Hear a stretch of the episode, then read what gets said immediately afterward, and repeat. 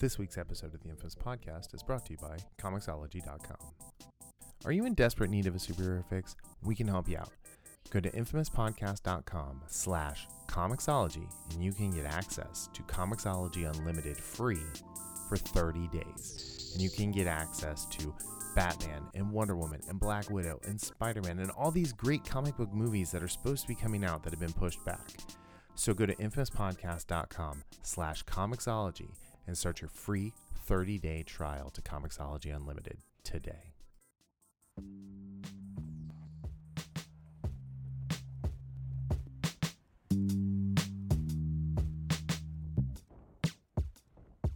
Hey, welcome back to the Infamous Podcast. This is episode 260, Black Nocturne. I'm Brian.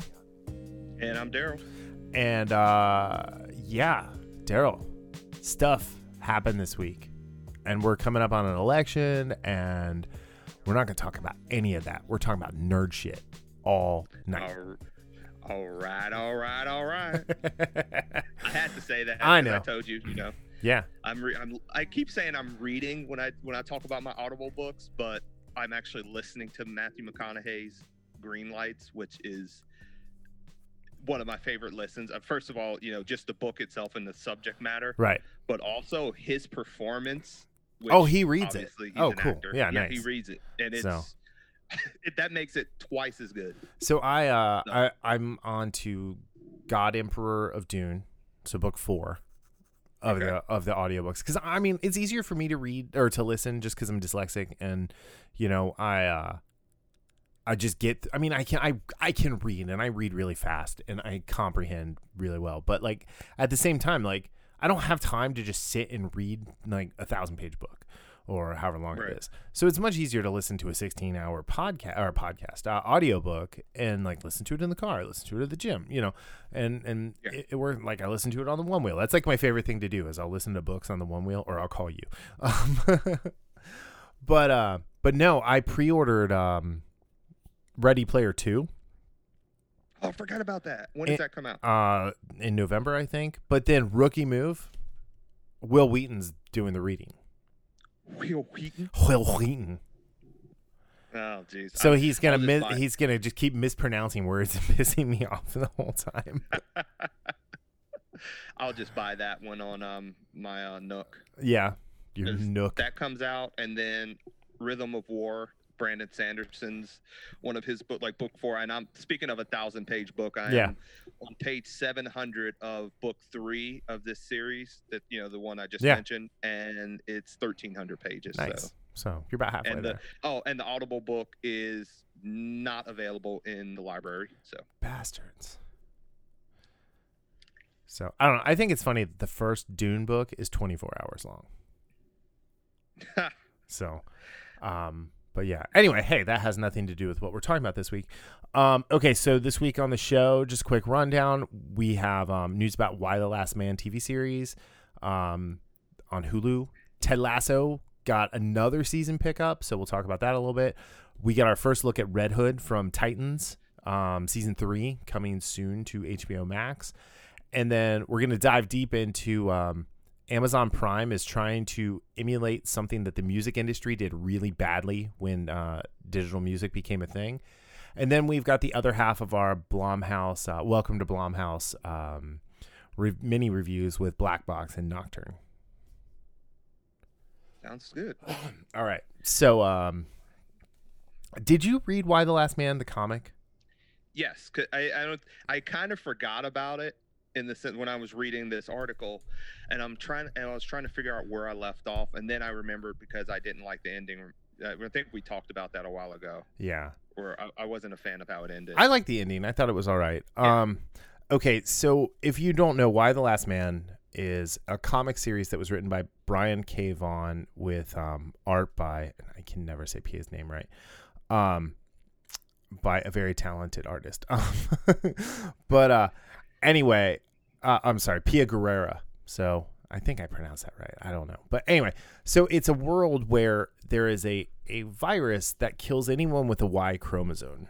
And there's one man, Yorick Brown, who uh, survives.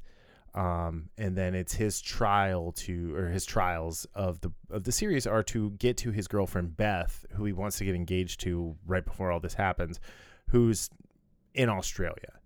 Um, and you know his mom is a senator from Ohio or House of Representative, a representative. She's congresswoman from Ohio, and you know she's got like different plans. And his sister Hero is involved, and he runs into, uh, um, and he gets paired up with Agent Three Five Five, um, which I think they're mo- making a movie called Three Five Five about the Culper Ring.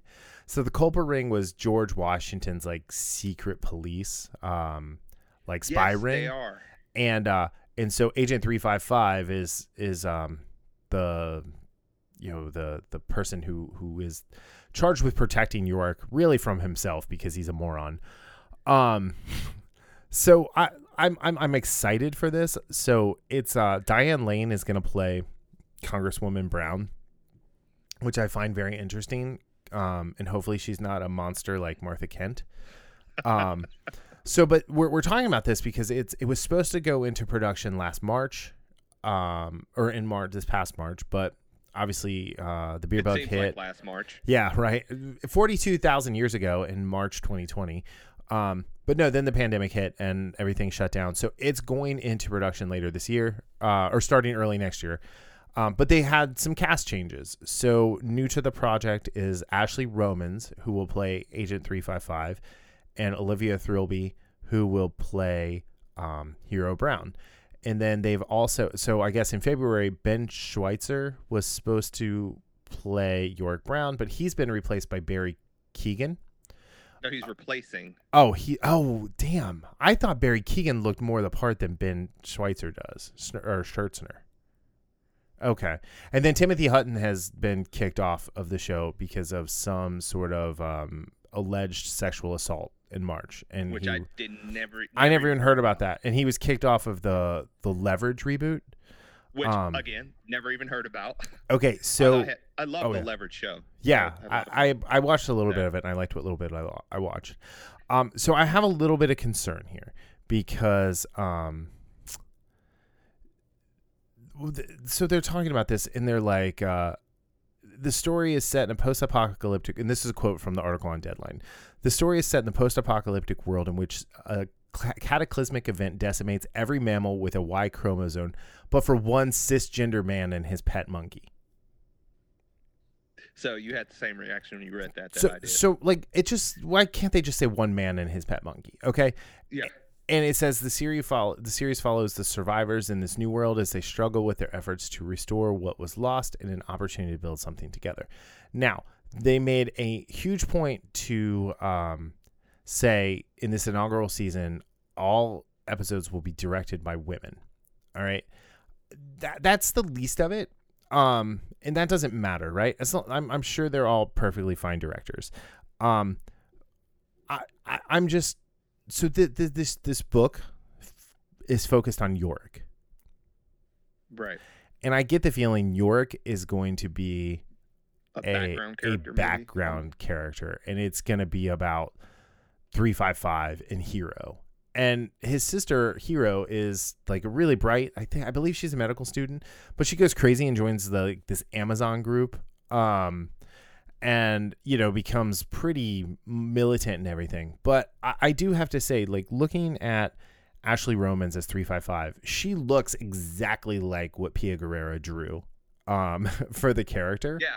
So Yes, so I'm kind of excited. And then I, I was like I was trying to remember where I saw her from, and she was in the the Showtime series I'm Dying Up Here. I don't know if you ever watched that one No, I never it was the that. 70s i think 70s maybe early 80s um, show about stand-up comedy at the comedy store it's i think it's kind of based off of pauly shore's mom a little bit um, and uh, sebastian stan is in the first episode and he he kills himself in the first episode because he's like had like uh, the best night ever on carson and he just kind of goes out on a high note um, and it's left with the rest of these comedians to to deal with that so i had remembered seeing her in that which i liked um, and then Olivia Thrilby, and I think I'm saying that right. Um, T H R I L B Y. Um, she was Anderson in Dread. She was Yes. uh, Juno's That's buddy. She is. Yeah. okay. She was Juno's buddy in Juno. She's on the show Goliath. I don't know if you ever watched that one. Yeah. Um, she she had a run on there, but yeah. So uh, like I'm excited. Oh, and she was on Bored to Death. She had a run on Bored to Death, which is an HBO series that's really good.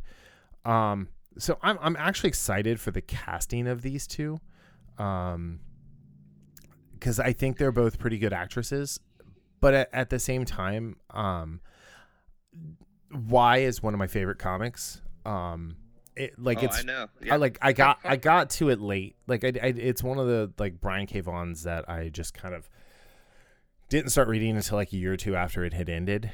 And I remember because I got like the first two trades at the at Queen City Comics, right? And I finished them in a day, and I went back the next day, and I bought the next two, and I finished those. So I went back and bought like the, I think there's twelve, so I bought the last eight just in one. I'm like, just give me all of them. So, but I've since bought them all digitally as well. so, um, but yeah, so I mean, I, this is a great series, and and I I just hope that they the production team sticks to like some semblance of, of the story and and what it's about. Um, there's a total women empowerment thing that is really cool in the book, and it's not like, but it's not like laid on so heavy that like they're walking around like, oh, you're a cisgender male. Um, that's where kind of the the issue. Like and i don't know if it's because of the deadline reporters who did that or if that came from uh hulu and fx i don't know.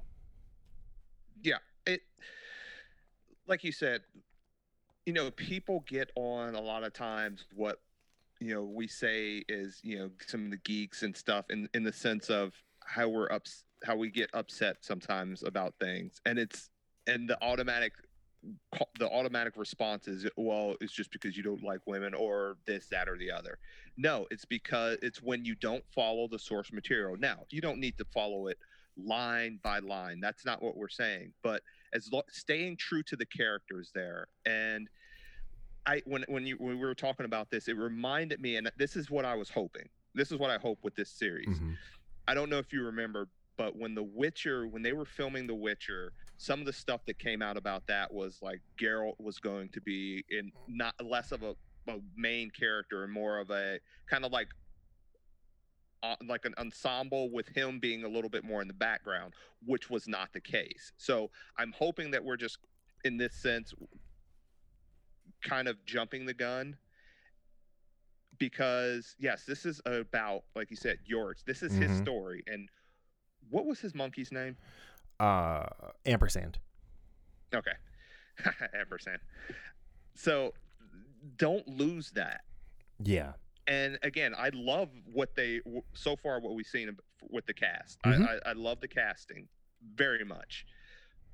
So as long as they tell the story like it's supposed to be told, and yes, you can throw you know, some of your new stuff in there, but you have just make sure you capture the essence and what it is, what Wise the Last Man is about. right That's all. That's all we ask.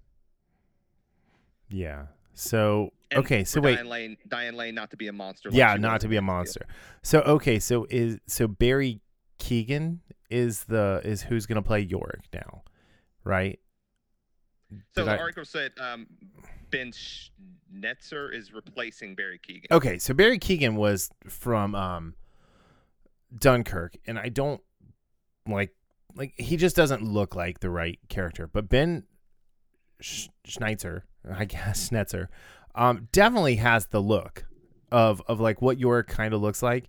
And he was in the Warcraft movie. Um, I think that was like kind of the biggest thing he's done. He hasn't done Was like a the? ton. Um, I don't know. I didn't see the Warcraft movie. I Um, think I know who he is now. Yeah, but uh, I think he was the like magician. Yes, I know who he is. Okay. So, but Yeah, yeah, I- I he's him. got yeah. So I mean, he's been in in some stuff, and you know, it, it's um.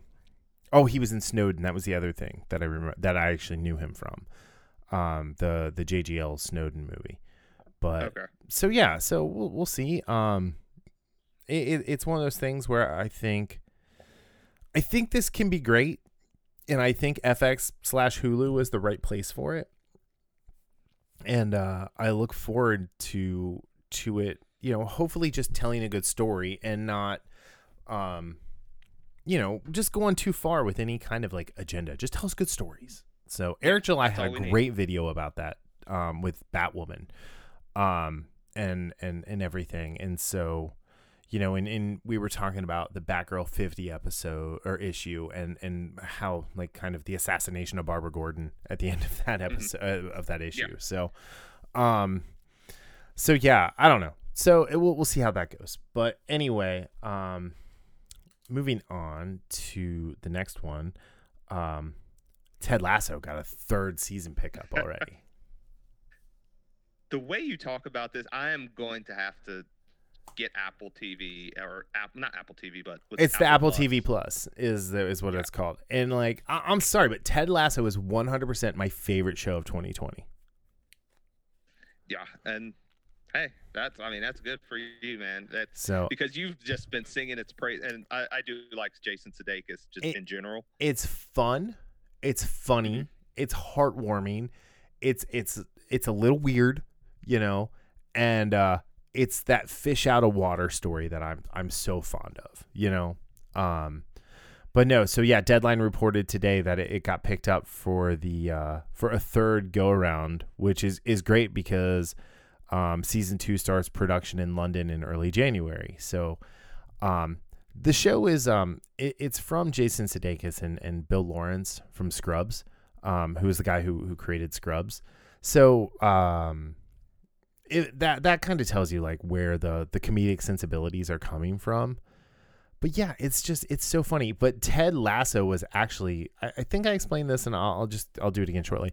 He Jason Sudeikis played Ted Lasso on these NBC Sports videos a few years ago when NBC Sports got the Premier League. And it, it's it's evolved into this. and he he was uh he was a football coach from Kansas who was hired to coach in England despite not having any uh experience. And he got fired before he got there in the um in the in the shorts. So he just became a an analyst for NBC and it was like but he knew nothing about soccer. So but in this time he's he's been hired and he's the coach and he knows nothing about soccer eh, or England. And it's it's just fantastic. Um but yeah, it's just I, I'm huge. Like other than Andy Samberg, Jason Sudeikis is probably my number two favorite SNL like alum of of all time. I don't think I have any favorite SNL. I love Andy Samberg. Like I just like anything he does, I'm a fan of. I mean, maybe the Lonely Island stuff, but Dude, did you ever watch Brooklyn Nine Nine. Brooklyn Nine Nine is never amazing. that. All right, uh, the one that he did just recently with uh, Cristin Milioti, um, on on the Hulu movie with the the Groundhog Day thing that they did was great. And yeah, I mean, he's the all the Lonely Island stuff. Um, the the stuff he's done for HBO with um, Seven Days in Hell with Kit Harington, the the Wimbledon thing. I- I- Um, I, did want to see that. I have and- to watch that. One. and Tour de Pharmacy, making fun of the Tour de France. Um, so he's the only African who's ever won um, the Tour de France because he's Nigerian. So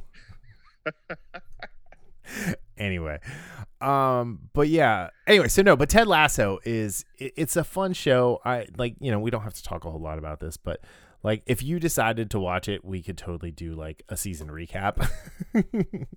so. yeah, I, I'll have to think about doing But- that. Um, but yeah, all right. So moving on, the next topic is we finally got confirmation about Red Hood. Um, and we got a first look at what Curran Walter, Waters, um, Walters, sorry, uh, Red Hood, Red Hood costume will look like when DC Titans, um, Twitter, uh, channel put out the concept art, and it looks pretty cool. Yeah, I'm really liking it. So it, I oh, sorry, go ahead.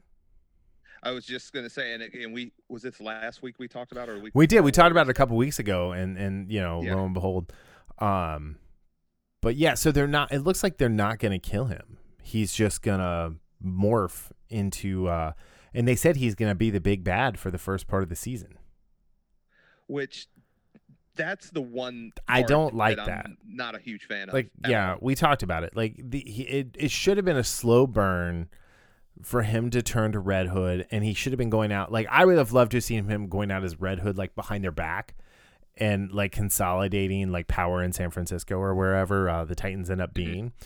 Um, but no, but they're also they have casting underway for Barbara Gordon and Tim Drake. Um, and Donna Troy is being brought back to life. so Hmm. that's interesting. Which I mean that goes along with like Troia um in the in the comic in in the Teen Okay. Titans comics. Um but then there's also talk of a of a Wonder Girl uh spinoff with Gal Gadot being Wonder Woman. That's That a rumor though. That's a 100% rumor. Yeah. Um, and then there's uh, they said they might reimagine Tim Drake as Asian. That doesn't matter. I mean, cool.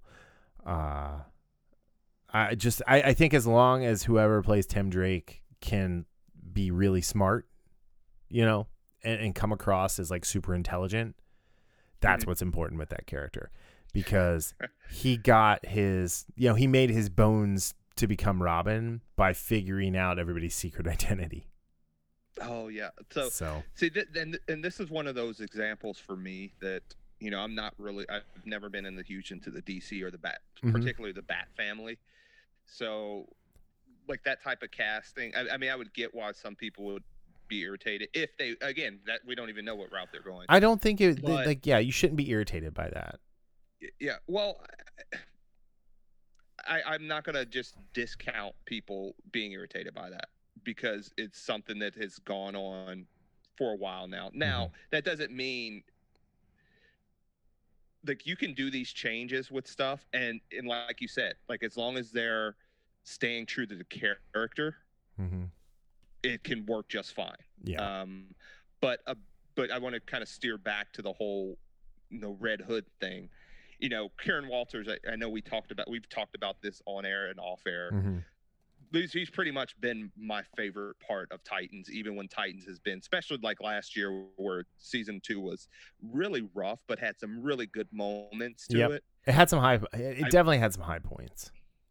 Yeah. So I really like him just, you know, as Robin, but I, I think he, I would I'm interested to see him as the Red Hood. My again, my only concern, my one concern is them doing this way too early for me. Yeah. and it's we're not getting way too soon. build up to it. Absolutely. Um. So an interesting thing is uh, Ryan Potter, who plays Beast Boy. Actually, I don't know if you remember this a few years ago. Did kind of a little audition tape to be Tim Drake in a movie. No, I didn't know that. Yeah, so he he went through and like was doing like all this like parkour and and martial arts and stuff. Like, um, so like when he was Gar and he was fighting those guys, you know, in in in season two and busted out all Mhm. those sick you know kicks and shit. Like he's he's a legit like martial artist and everything. And um, it would have been really cool. Like, I mean, it's just really funny that they're gonna make Tim Drake in now when they've got the guy who really wanted to play Tim Drake already on the show. Yeah. Um, who would be a Tiger Boy, perfect like yeah him? Tiger Boy. Um, but like, I mean, he's Asian American. Like, what does it matter? Um, Yeah. you know, he like I think he would be perfect because he was the voice of Hiro Hamada in um Big Hiro Six, and you know he had to talk all that techno babble that that Hero talks on that sh- on that movie, and you know, Oh Um, yeah, that so that wasn't Okay, so I love yeah. that movie by the way. Dude, Big Hero Six is, is amazing, but like I, I don't know, I like Ryan Potter. I'm a fan. I I like him as Tiger Boy. Um, Yeah, I really like him. I want to see him be like, hey, HBO Max, a little bit of budget, just a gorilla, maybe an elephant, but like a gorilla, not Just just, a keep tiger. him as a tiger boy. Yep, Tiger Yeah. Boy is like the tiger has served its purpose. Um, but yeah, so I don't know. I uh, I, like like you like I mean like we talked. About, I mean we kind of talked about this, so I don't think we have to go too deep into it. But um, but yeah, like just having him turn in. It says here, Titan season three will explore explore Jason Todd's transformation into Red Hood. He won't have to die, as far as we know, but he's being set up as the first half of the season's big bad, according to reports. Where it's like, no, we they left that Cadmus um thread hanging at the end of season two. Yeah. Let's clip that. Let Jason like because one Curran as as Jason Todd is one of the best things about the show. Um, and 100%. and the best thing that ha- has ever happened to Jason Todd, um, other than Judd Winick bringing him back as Red Hood. Yeah. So, or maybe the best thing that's happened to Jason Todd since the Joker killed him, and I called the 900 number to make sure he died. Just saying. Just Yeah, I- saying.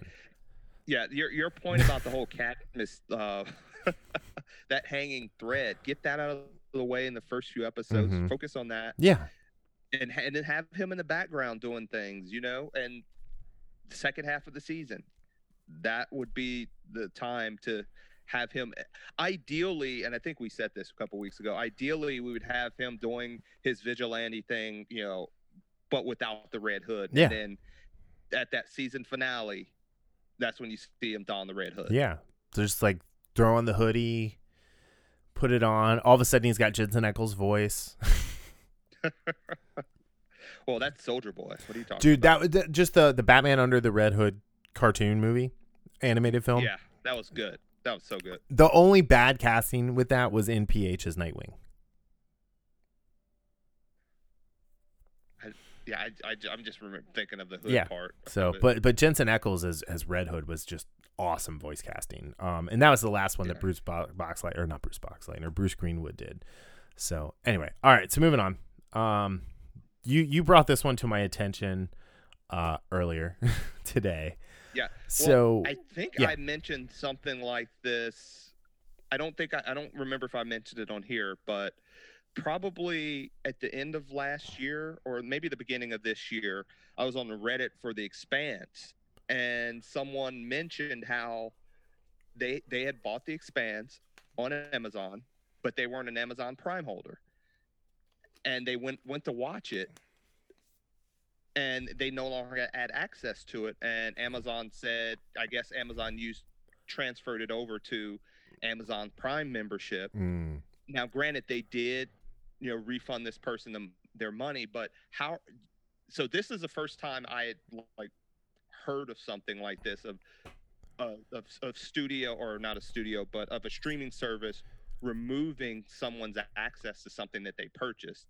So seeing this today really kind of put me in mind of that and it's I, and I, I've told you this before, like you know, again over the last couple months. I, I and again, it might be something that I'm worrying over nothing, but I kind of get a little bit iffy about certain buying movies on Amazon, knowing this now. yeah. So I don't buy I don't buy movies on uh, Amazon. I, I I buy them from iTunes. So like I may have to uh to deal with this with from iTunes at, at some point, right? But Mhm. here's the thing: is the so the music industry tried to do this thirty years, forty years ago, um, with cassettes, right? Like they wanted to Mhm. go after people who were sharing cassette tapes and and burning CDs and making mixtapes and things like that. So they were saying that like you bought a license to that physical version of that and you didn't have any rights to do anything else with it. Yeah.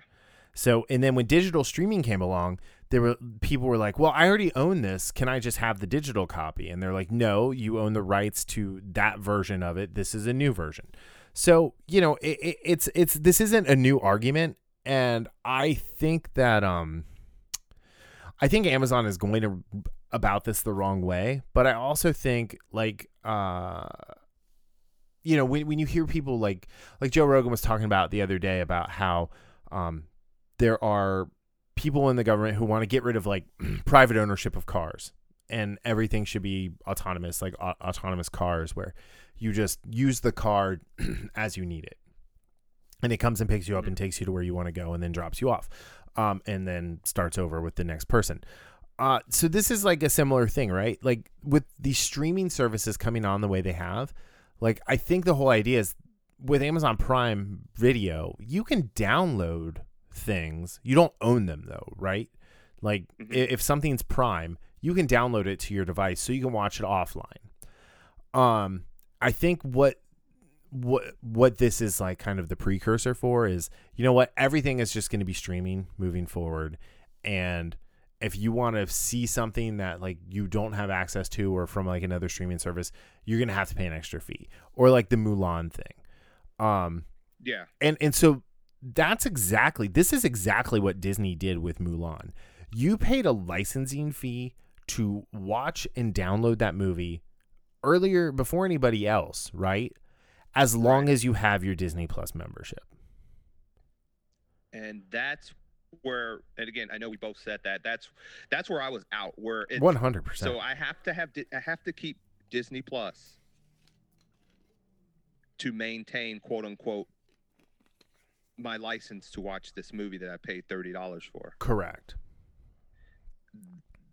that and it's funny enough mulan is now on amazon prime and um iTunes and to buy for twenty nine ninety nine, saving yourself seven dollars and ninety nine cents if you were a monthly Yeah. Apple subscriber or uh, Disney subscriber. Um, so this all came about because a woman named Amanda uh, Caudell, uh, Caudell? Caudell, I think, uh, in April what is up with all these crazy last names I don't know. Um, so she, so uh, she sued Amazon in April for unfair competition and false advertising. So in the article here on, on from the Hollywood Reporter, it says she claims the company secretly reversed the rights to end consumers' access to content purchased through its Prime Video service. She filed her punitive class action on behalf of herself and any California residents who purchased video content from the service from April 25th, 2016 to present. On Monday, Amazon filed a motion to dismiss her complaint by arguing she lacks standing to sue because she hasn't been injured. Punitive was the key word there. And noting that she's purchased 13 titles on Prime since filing her complaint. okay that part i kind of laughed at So, okay. So, and, and then it says here the plaintiff claims that defendant Amazon Prime Video service, which allows consumers to purchase video content for streaming or download, misleads consumers because sometimes that video content might later become unavailable if a third party rights holder revokes or modifies Amazon's license. Now, I have an example of this. Um, for a while, The Legend of Korra was taken off of iTunes, right? okay So like you couldn't go buy it anymore. But at no point did I ever lose the the the ability to go back into like my iTunes like cloud library and watch or download it. So I didn't lose access to the the license to that digital content, but nobody new could go buy it. Uh, and I get that. But the fact that you purchased it beforehand and then and, and, and say in this case where say would Amazon or iTunes say they lose the license and they revoke your per- so you're basically saying that I paid this amount of money for this with the idea that I, I could watch it at any time. And now without any recompense or anything you're taking that right away this is not like it's something where I know I'm only renting something. I'm only renting this movie Sure. for two days, so I have, and I have 30 days to watch it. That is totally different. So, I'm again, this might be kind of going overboard, eh, but we we know how companies can be. Mhm. So this idea of purchasing something, and then a year or two down the road, or who knows, maybe six months down the road, getting that notice saying you no longer have access to this content. Well, I don't think they gave her notice. That's what the problem was. All right. So I have another. I have another example where th- this kind of bit me. Is there used to be a digital comic reading app called iVerse, I V E R S E, um, and it was when the App Store first launched. This was pre Comixology, and I bought the um, the prelude to Star Trek. So the four issue like prequel series that they did Okay. for the 2009 Star Trek movie, um, where it was uh, Spock um, getting like the old Spock dealing with the next gen. Yeah, well, he like so he dealt with the next generation crew and it explained the Rambaldi ball that was in the uh, was in the movie um, from Alias, and uh, so anyway, so I bought it and I read it and I read it on my original iPhone, so the three and a half inch screen and everything. Oh, jeez. So then they were purchased by another company, but I lost access to that comic. Now, is it the fault of the company that that like bought iVerse when they went under?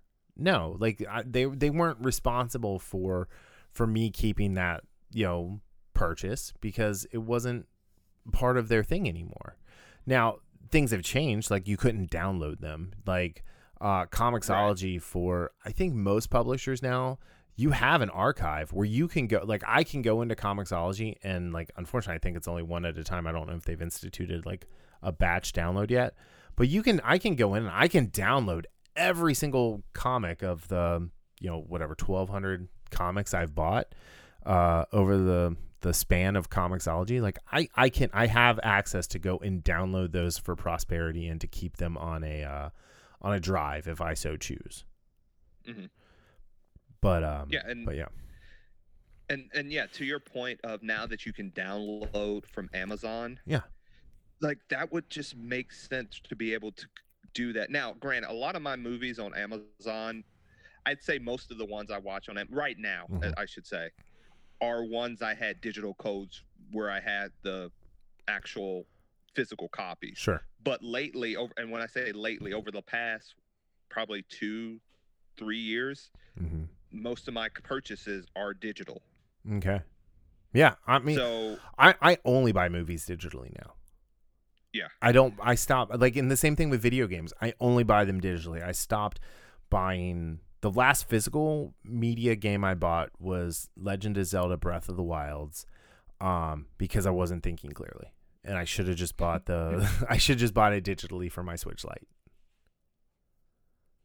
yeah, I, I, I'm, I'd say unless I get sales, most of my purchases are digital. The Avengers was one of those that I actually Mhm. just bought the Sure.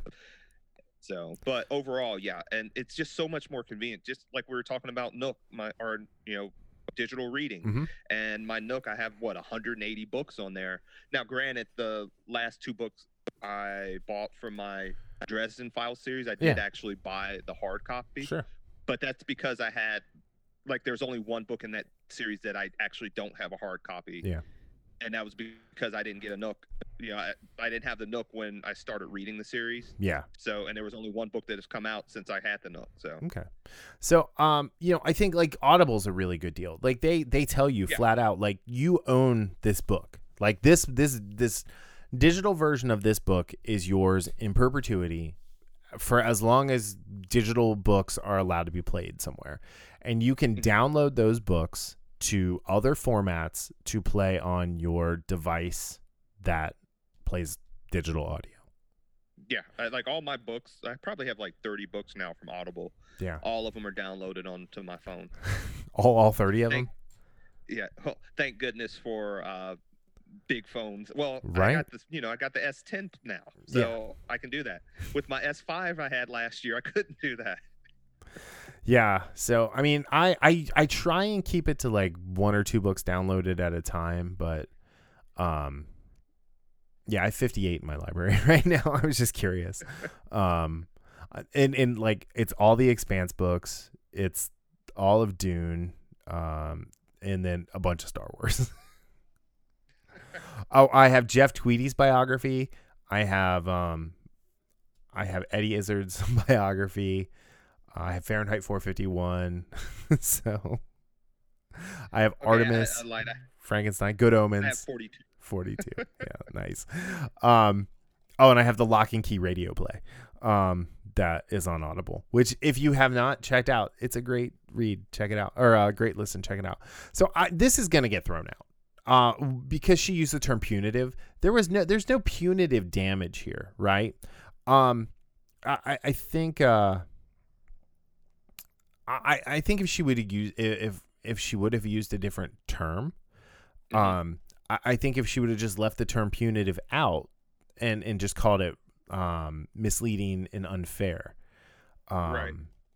But yeah, I I I, I if, if I were a judge in this, I would probably throw this out. Yeah, it, I just don't like the idea of what their terms of service. And again, it's one of those things that hey, I didn't even look at. I'm I, and I'm curious to see what Vudu has in their terms of service because again, you can purchase movies on Vudu as well. So I don't. Do they have that same type of language in there where it says, "Hey, if we lose this right or X, Y, and Z, we can So like when access"? when um Flixster went under, um you were able to transfer your Flixster stuff to Vudu, right? Right. And Yes. then with the My Movies Anywhere, now you can see your Vudu, iTunes, and Amazon purchases across any of those three platforms. Yeah. So Now, I, I, you know, it's funny. I will say that there are certain titles I have that are on Vudu that I cannot see on Amazon, and I don't know. I I don't know wh- what the difference was and how I downloaded the digital copy. So Yeah. I can't kind of like find that that's that you know that one thing that matches up of why I can't see it. But Yeah. there there are a couple movies I noticed that I can't see on Amazon. so like can I had a I have a I had a digital version of The Crow, right? When I bought the Blu-ray, Mhm, it had the right. digital version, but it was just an SD version of the movie. Um so when they put it in HD and I think I think it might actually be in 4K now. It may have been upgraded, but it's definitely in HD. Um I didn't have access to the HD. I had to buy the HD, or I would have had to buy the HD if I wanted it. And then a couple weeks ago, it was four ninety nine, so I just bought it. You know, so it's like because I hate standard def. Um, but yeah, so I mean, I, I, I, I'm not gonna take Amazon's side on this, but I understand. right. Like I, like I have a huge library of this stuff. I don't want to like lose access to any of it. Oh yeah. I, So- absolutely. But the minute Apple goes out of business, I lose that whole library. That's true. So I mean, the same. It's, it's like it's the same with Comixology. It's the same with Audible. You know, it's just, um, it, it it's just the way it is. So Yeah, it's it's just one of those kind of things that we don't think about because we're so, especially with the digital age. Well, we're well into the digital age. see, I think We're we're still in the used infancy of the digital age. Like Yeah. We're we're we're in, we haven't even scratched the surface of what we're going to be able Yeah. to do. I Oh, remember. but I mean, I mean, just think about how much we. And again, I don't, I don't know the DVD sales versus digital sales and stuff. And again, it's just me and you. Yeah. We're talking about what we do. But a lot of people do, then that's why you have to count in digital sales with a lot of stuff now. Mhm. You know, not just movies, but also video games. And so, you know, I follow video games a little bit more closely than movies, but you know that that's a huge part Oh, yeah. of you know sales is the digital sales of a video game, digital download of a video game. um. So yeah. I, I think we're just so used to it, or getting used to it, I guess you would say, that it's not something you think about. You're just like, oh, this is just going to be here. So it's no, you're right. I don't Uh, I, I don't know what that what it holds for the future, but just something to look out for and something to kind of think about. Not necessarily saying change the habit, but be a little bit more cognizant of. Like I said, after this, I mean, I am going to check out Vudu just to check out their terms of service and see what it says. Yeah. So um the first half of 2020 digital movie sales um were 1.61 billion which soared past DVD and Blu-ray sales which was 1.275 million um for the first time. That's the first time digital has surpassed um Blu-ray. Now, it's the first half of 2020. What happened in the first half of 2020? Uh, what was that? that? Something did happen. Yeah, something happened. It was like 47,000 years ago and and Yeah. you know um Yeah, but just- no. But it says here the difference is even more pronounced if you include digital rentals uh, and physical rentals. So it's 2.98 billion for digital versus 1.85 billion for discs. Whoa. So something to keep in mind there. So I um my my uncle worked in tech um before working in tech was cool, right? Um and I remember I succinctly remember him telling me that uh CD technology was going to outlive the stereo and computer technology. And he didn't even see digital coming. Yeah. I mean, he didn't. He, I mean, he saw digital coming, but he didn't like. Nobody saw broadband coming the way it came. Right. So, like, no, no, like that's the difference. That's the main difference. Is everybody like I have a fiber, I have a direct fiber optic line into my house. Mhm. So I don't have to deal with any kind of lag or latency or worrying about what my how much my neighbor is using. You know, um, I don't have to worry about a phone line. I don't have to worry about the the speed and and um, stability of a modem. All I have to worry about is the fact that I have a direct fiber line that runs into my house, and that is connected to a Cat six line which runs directly into my router.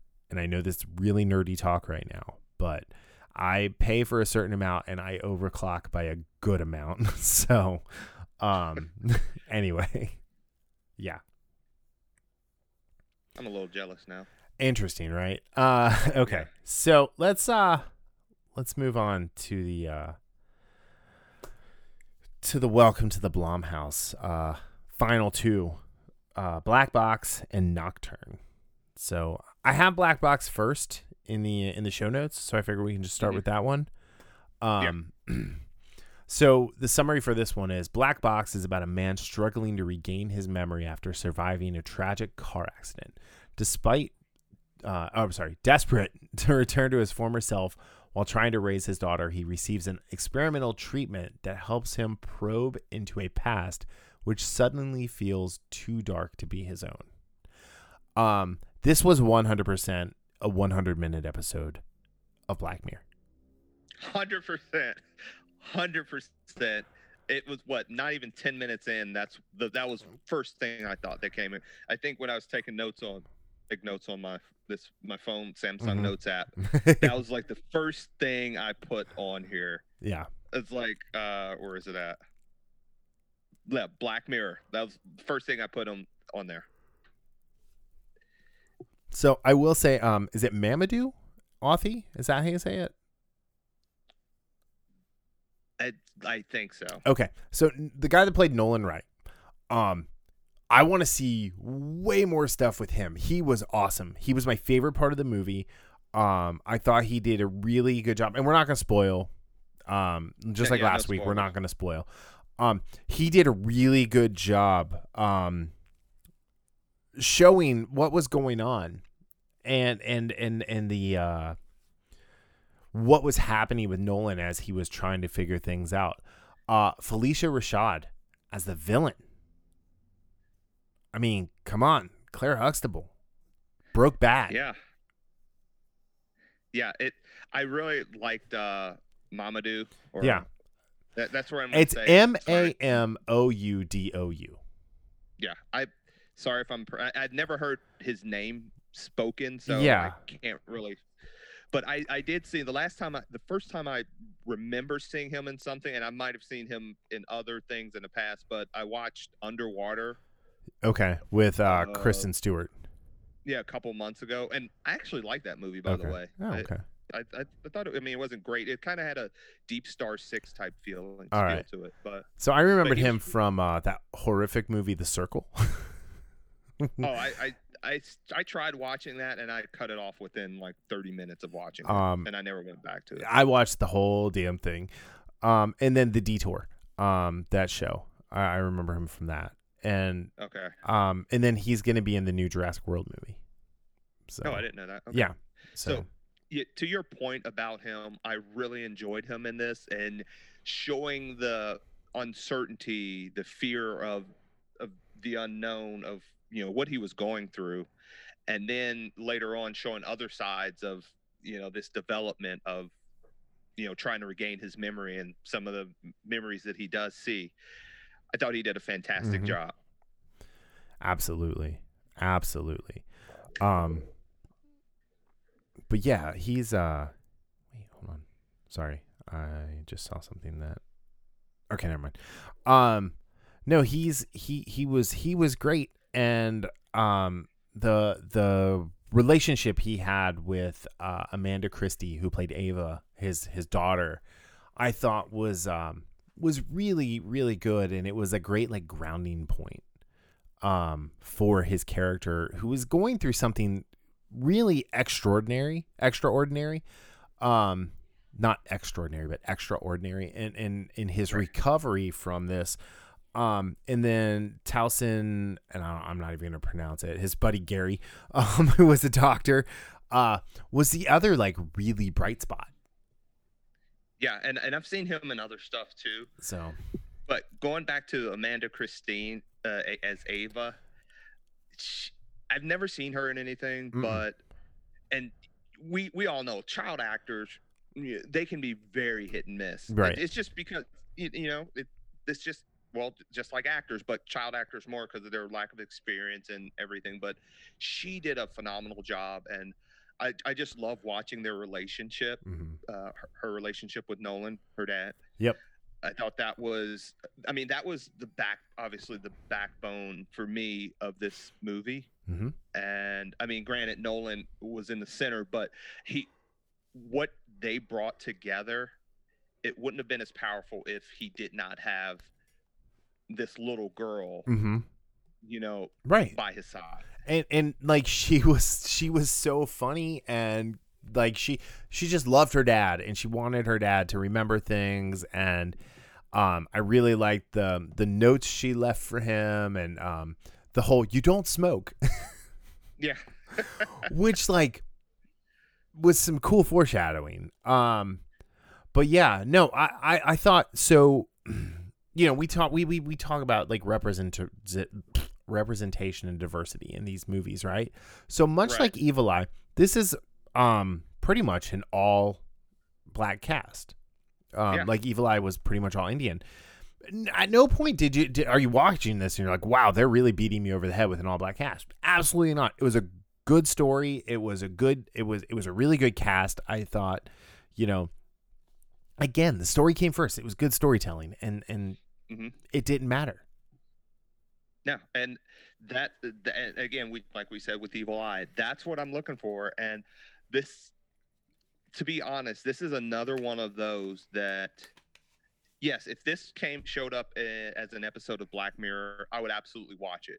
However, as a standalone movie, I probably wouldn't have given this the time, just for the simple fact of again, I movies on Amazon can be hit and miss. So I was like, do I want to really take the chance for this movie to waste my time? But I'm I'm, I'm glad I did watch this. Uh, um, just as as much as Evil Eye, which I thoroughly enjoyed Mhm. as well. I was. This was a good time being able to watch this. i was really surprised by this one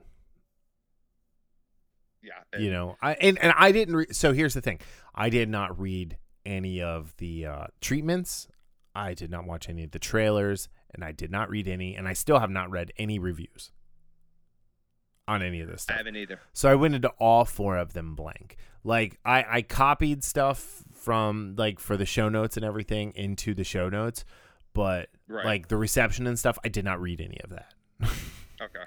so Yeah. um. All right. So yeah, like I said, it was a hundred minutes long. So this is the longest one of the three we've talked about so far. Um. It had. It said the budget was greater than ten million.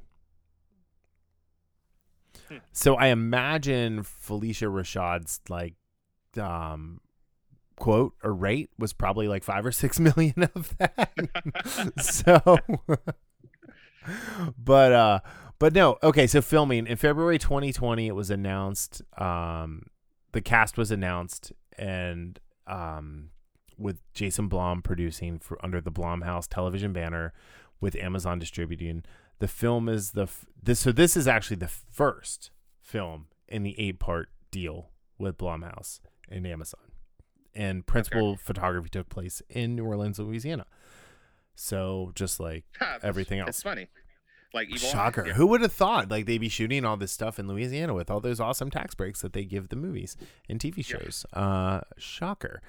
Um and it's it was eh, honestly this has been a great like boom for New Orleans um to recover from Hurricane Katrina. Oh, Because yeah, that's I mean that's good. That's like- really good to hear. like this is this has been like great for them to get movies being shot there and, and money being spent there and, and all of that fun stuff okay Yeah. so rotten tomatoes holds the approval rating at 75 based on 51 reviews um the site's critics consensus is an intriguing debut for writer director director Emmanuel Osei Kofor Kufor um Black Box compensates for lack of surprises with a strong performance and an emotionally rewarding story. Metacritic, um, the film has a weighted average of 62 out of 100 based on 11 critics, indicating generally favorable reviews. Um, I think I- I'm surprised by they say lack of surprises. Yeah, because this is one of those where, at least for me, I knew a surprise was coming, and I thought my I thought I figured out the surprise, but it was a little different than I thought. So I, I was surprised. I, I thought they did a good job not calling their shot. Yeah. So, um, and it wasn't until after that shot was shot that the things that happened in the movie made like all the more sense. Yeah, I So- like that that shotless shot. yeah. So anyway, uh yeah, so I mean let's see uh 2 out of or um out of 5 amnesia points, what do you what do you give this one? Five amnesia. Uh, actually no, we just like we just give these numbers. So I would say I like I'd give this a solid 7. yeah, that's where I'm at. 7 A out of 10. Like Yeah. easy. Um all right, so the next one was Nocturne. And uh, so the summary for Nocturne is Inside the halls of an elite arts academy, a timid music student begins to outshine her more accomplished and outgoing twin sister when she discovers a mysterious notebook belonging to a, receased, a recently deceased classmate who was not Ginny Weasley. Uh, all I could think watching this was this was the second Harry Potter movie, but in a uh, in a music academy instead of a magic academy. So, you know what I thought? It's funny you said that. I was thinking Black Swan. Oh yeah, like definitely like Black Swan is is definitely something that that it could have been. Um And I it, and I, I would say Suspiria, but I've never seen that because Uh, I know yeah. that was movie based on a dance academy. mhm. So I, have never seen that. So, but like I, that was that's what I was thinking. It's just like I'm seeing Black Swan, you know, Natalie Portman and stuff, and that. So but, um, uh so this one starred uh Sydney Sweeney who is from the show uh I think it's called Euphoria. I'm getting this wrong. Um on HBO, the one with Zendaya. Uh yeah, Euphoria. Euphoria. Euphoria. Um, Yeah. where she is great in that show. She was also in um, Once Upon a Time in Hollywood, which is really good. Uh, one, she's Yes. beautiful. Her her Instagram count is 100% awesome. you should definitely check it out. Um, but she was really, really good because this was a really different role than um, her character on Euphoria. Oh, and she was in Everything Sucks, which was Yes. is the grossly underrated, grossly only getting one season Netflix series um about the 90s Uh. and uh yeah uh so i thought she was good. Um her sister Madison Iseman who played so she was juliet. Madison eisman is her sister vivian um who was very good as well. And you know i think they looked enough alike to that you could buy the twins thing but like you know fraternal twins definitely not identical. Um yeah, right. but their relationship was really really interesting. Um and madison is you'd know her as uh brittany from jumanji welcome to the jungle Yeah. so as the teenage girl and i think she was in one of the annabelle movies um yeah she was in annabelle comes But yeah, I really. Um, so I was. This was one of those I was. I was gonna watch last night after Black Box, and Mhm. I decided to kind of space them apart. yeah i did I'm glad same I did because Yeah. I, I, I, I, I give both films their due. Like I said, this one really reminded me. There was that there was that underlying spook factor in this movie in Nocturne mm-hmm. where you're just there are parts you just don't know what's going on. Yeah. And you think you know, but then you then the scene cuts and you you have to ask yourself like, did this really happen or did this happen? right And as far as the relationships go, granted, their parents weren't in it too much. Uh, Brandon Keener and Julie Benz. Yeah. I love Julie Benz, Darla. But so it was more about them. Mhm. Um, I thought that, like you said, they they had a very interesting relationship where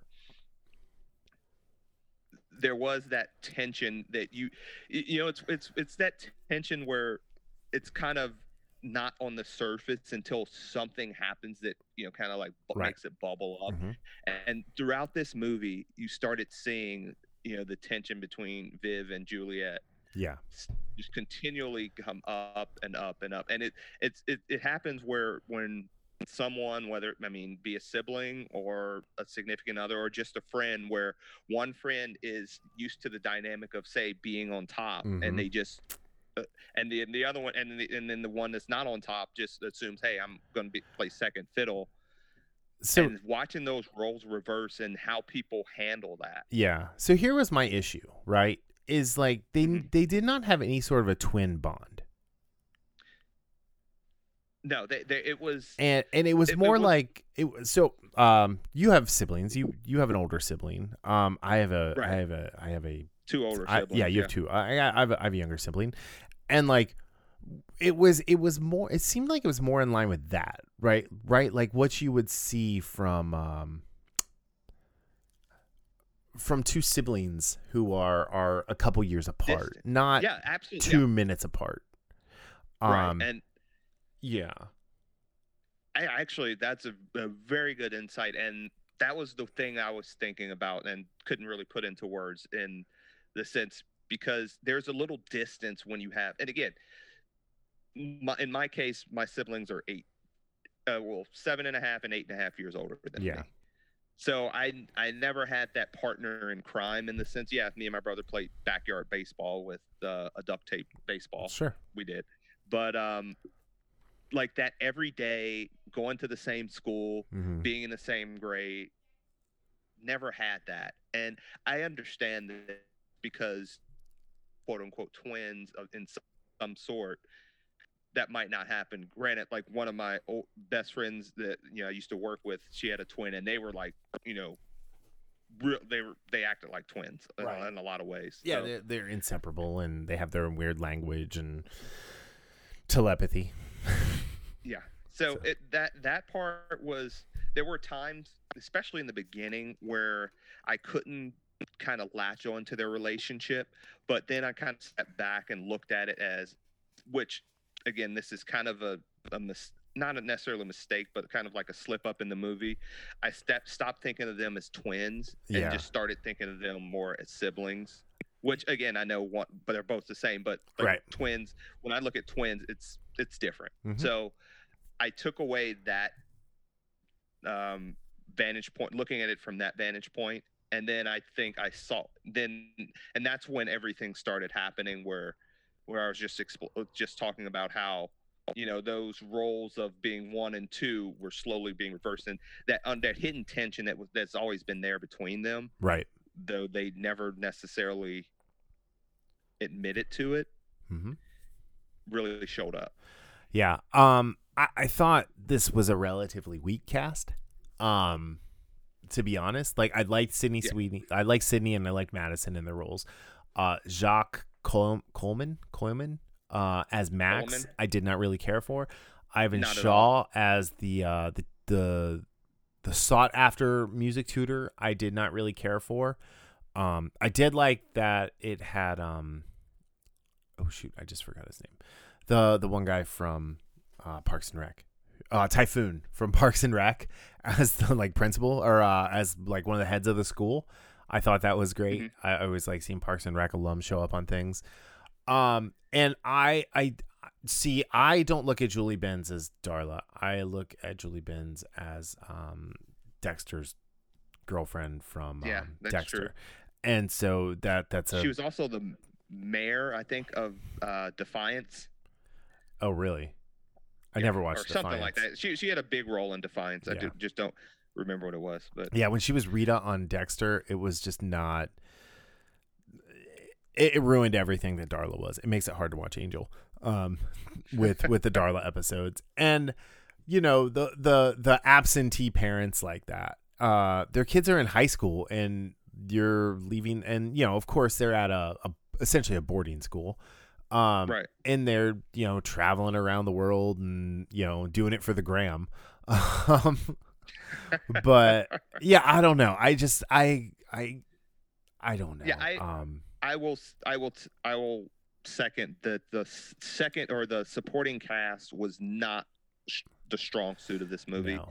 and it could have made for if you had a stronger secondary cast, this movie would have been so much better. Particularly with Doctor Cat Henry Cask's role Yep. as that sought after teacher. yeah he just lacked you know first of all you like he did have a sort of i'm hiding something yeah type look on his face but he just didn't have the umph i was looking for right as a sought after musical teacher you know teaching the best students Right, in this right. you know academy it just he just lacked it and and i don't want to go necessarily say he should have been like um, our boy in Whiplash, which that was another movie I thought about when I was Mhm. watching this, just because of the mu- musical aspect, the competition aspect. Right. You don't necessarily need him to be like J.K. Simmons in that. But Right. you need he needed a harder edge, and he just didn't have it. Correct. And then I thought Max was just not like like that kid that played him. I just don't think he did a very good job. And I was wondering the whole time, why is this kid even at this like fancy school? He seems like he's a huge f up. Yeah, I yeah I was not impressed So, with him. Uh, um, to quote uh, GSP, I'm not impressed with your performance or by your performance. Not impressive. Most not impressive.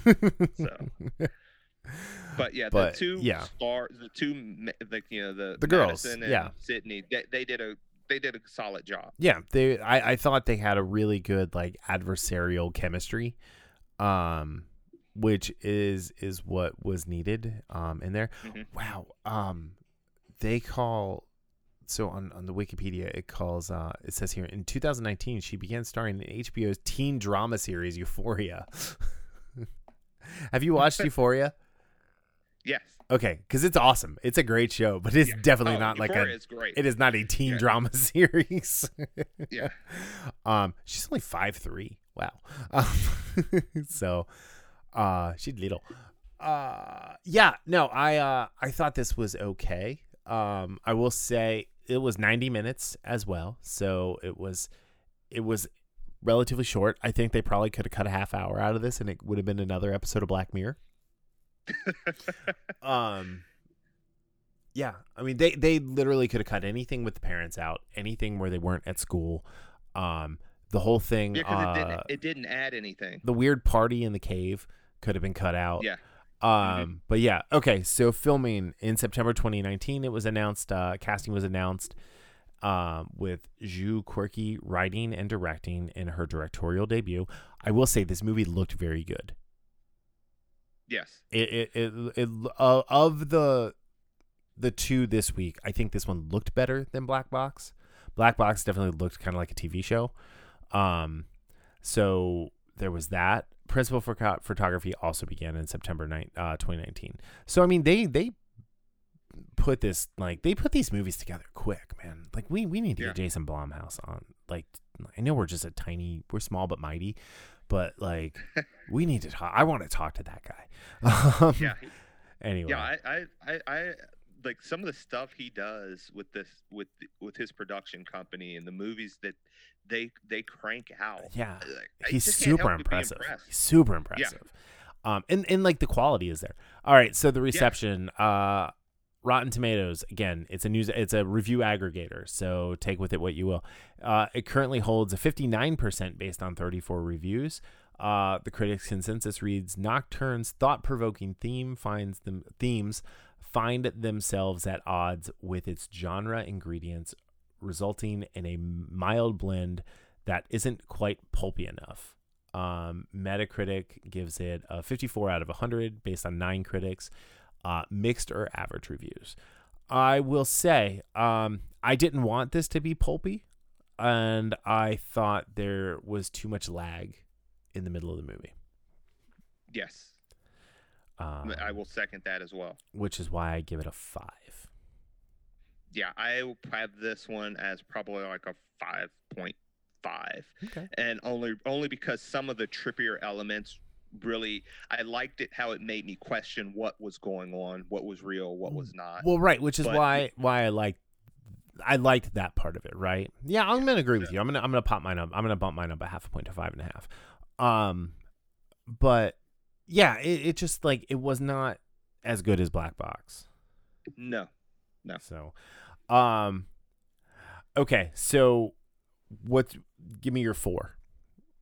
So, starting with number four, and this this this was not even difficult for me. Number four is The Lie. like I just like the more I think about that movie, the more it irritates me.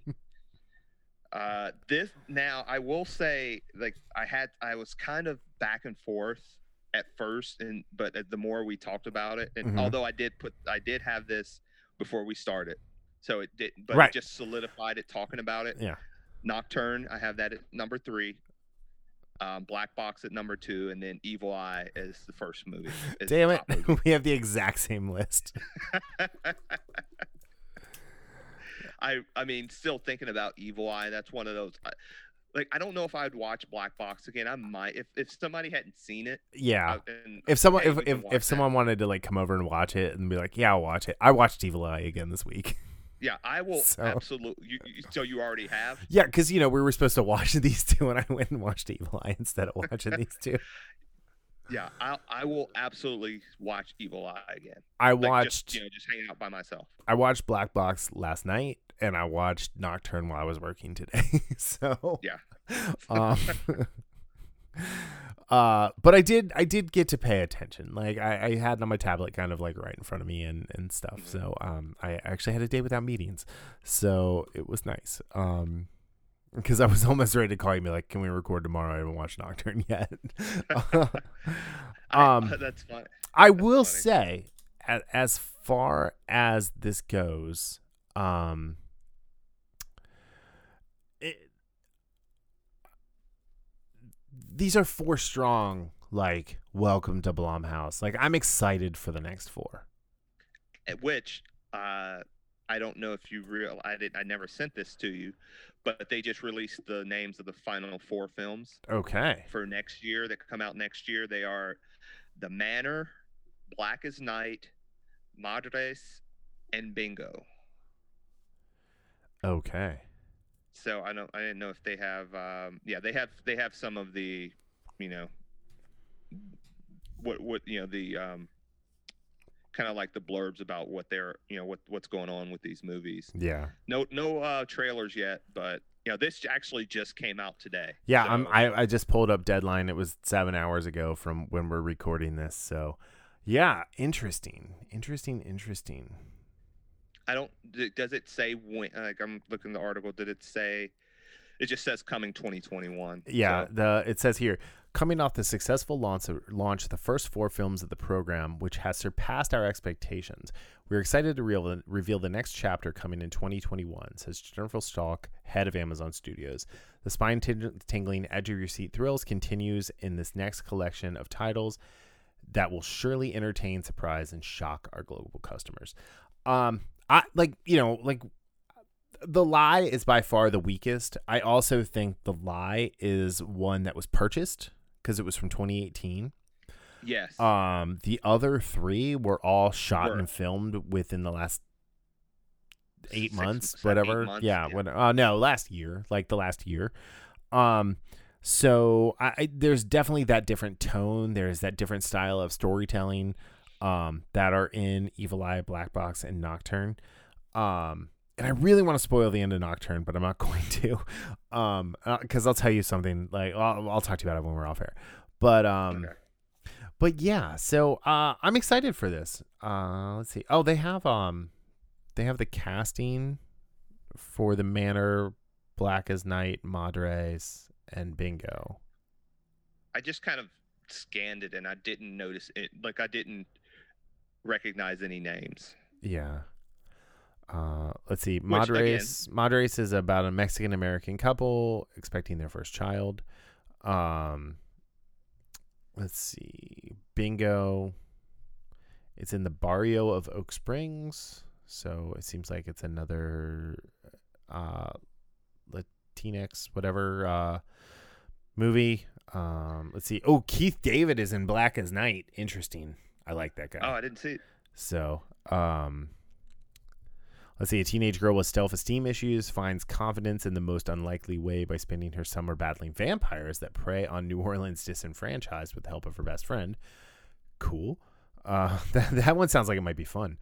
Um, That sounds like a lot of fun. yeah. And then the Manor is Barbara Hershey, Bruce Davison, Nicholas Oh, I yeah, Alexander. okay. Uh, I'll, I'll link to this in the, I'll put this in the show notes at the end. Uh, after suffering a stroke, Jules Al- Albright moves into a historic nursing home where she begins to suspect something supernatural is pr- preying on the residents. And there's more to it, obviously, but I don't want to read the full, uh, the full descriptions right now.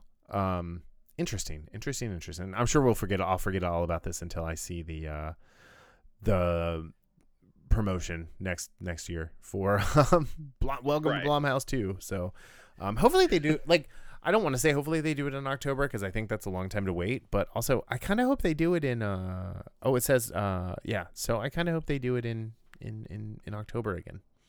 to, let's be honest to like reading those um summaries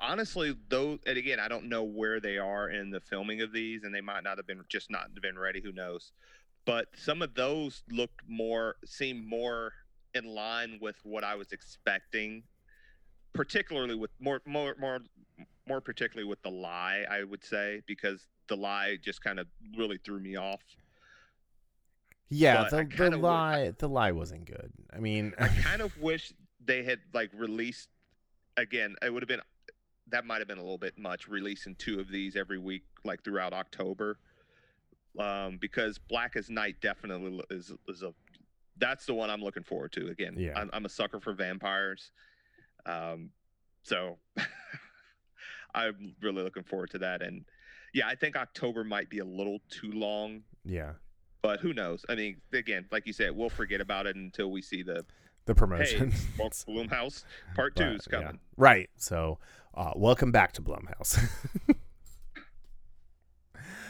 uh, all right. Yeah, the return. all right. That's all I got this week. Yeah, and tomorrow's going to be well, yeah. As we, as you know, we film on Thursdays or film. We record on Thursdays. Tomorrow is. I am looking forward to tomorrow because You're going to get your baby Yoda fix. yes, Mandalorian season two starts on the thirtieth. Did you order that spray brown spray, Sprayground backpack? Did I, send that to you? Oh. I bought Angel. I bought Angel the SpongeBob Doodle Bob like half and half one uh as part of her Mother's Day present just like to surprise her and she's like what am I going to do with this? I'm like I don't know, it's just cool. Um cuz Haley got a spray ground backpack for uh, we got her that for school this year. Um yeah, no, I'm excited. I'm you know, I'm like, like there's a part of me that's kind of hoping like it's going to be up at midnight. I think we've got spoiled with the boys. Dude, the boys spoiled us by being nine o'clock the Thursday the night before. Yeah, So- yeah. It wasn't even midnight. It was like after we after we would get off this show, you I would get a text with, from you. What about an hour later? Not even like like up. it's up, it's up. So I don't know. So last year, okay, so the, my sleeping schedule last year was a little wonky. Uh, last year it would the Mandalorian would come on at two a.m. Uh, and you would watch it. I absolutely would watch it. Well, because I was like, uh, I had calls with my team in Turkey, um, sometimes, and I was just up.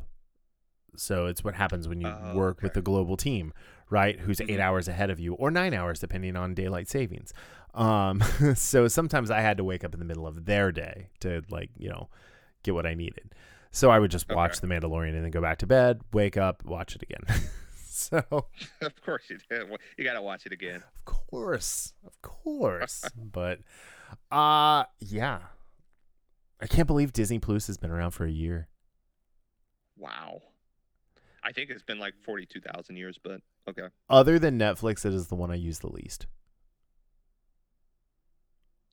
I probably, I I yeah, definitely because I haven't watched anything on there in a couple weeks. I rewatched The. Mandalorian. Yeah, I didn't even rewatch that. so uh, I think they watched Hocus Pocus on there last night. I was doing other things. But I did watch the Mandalorian Honest trailer, which was great. dude, the but- Mandalorian Honest trailer was great. Did you watch the Mandalorian how it should have ended? Um from from the Hizzy channel? I don't know if I did or not. They did how it should have ended for every episode. All right, we're we're Yeah, we're did, we're yeah. blathering on. Okay, you guys have a great so- great great week. We'll be back next week. We are going to have a very spoiler heavy review of the first episode of The Mandalorian, and we will follow that all the way up until uh through the season. And I think Daryl, we should probably start doing an Expanse rewatch, and maybe um, since we've never really talked about the Expanse on the show, other than uh, when you came on last year when we did the whole fifth season or fourth season. Um, we should probably pick some episodes out and like maybe Yeah. do like some deep dives. Which that was a great segue because I think tomorrow is the official one a day. So Yeah. if you want to catch up before season five, start watching tomorrow or start watching October 30th. Yeah. Watch one a day, and then you'll then that'll lead directly into season five that where it premieres December 16th. I Yeah. believe. So if you're listening to this on November 1st, you have to watch, you have to watch two. three. Three, yes.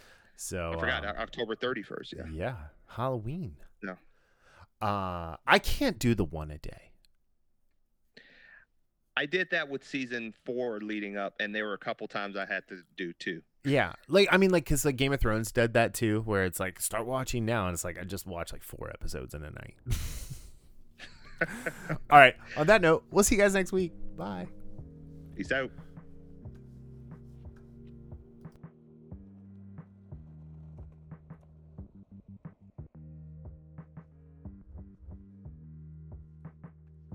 Infamous Podcast is recorded in Kings Mills, Ohio, just north of Cincinnati, with new episodes out every Sunday. You can find more information about the show online at infamouspodcast.com or on Facebook, Twitter, and Instagram as at Infamous Podcast. You can subscribe to the show on Apple Podcasts, Spotify, Google Play, iHeartRadio, or your favorite podcatching app.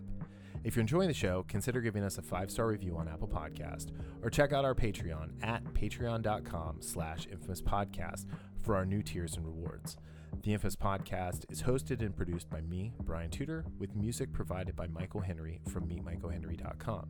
You can find me on social media on Facebook, Twitter, and Instagram as at Brian Tudor. So, whenever you're listening to the show, have a great day, night, evening, weekend, whenever it is. And we'll see you next time. Later.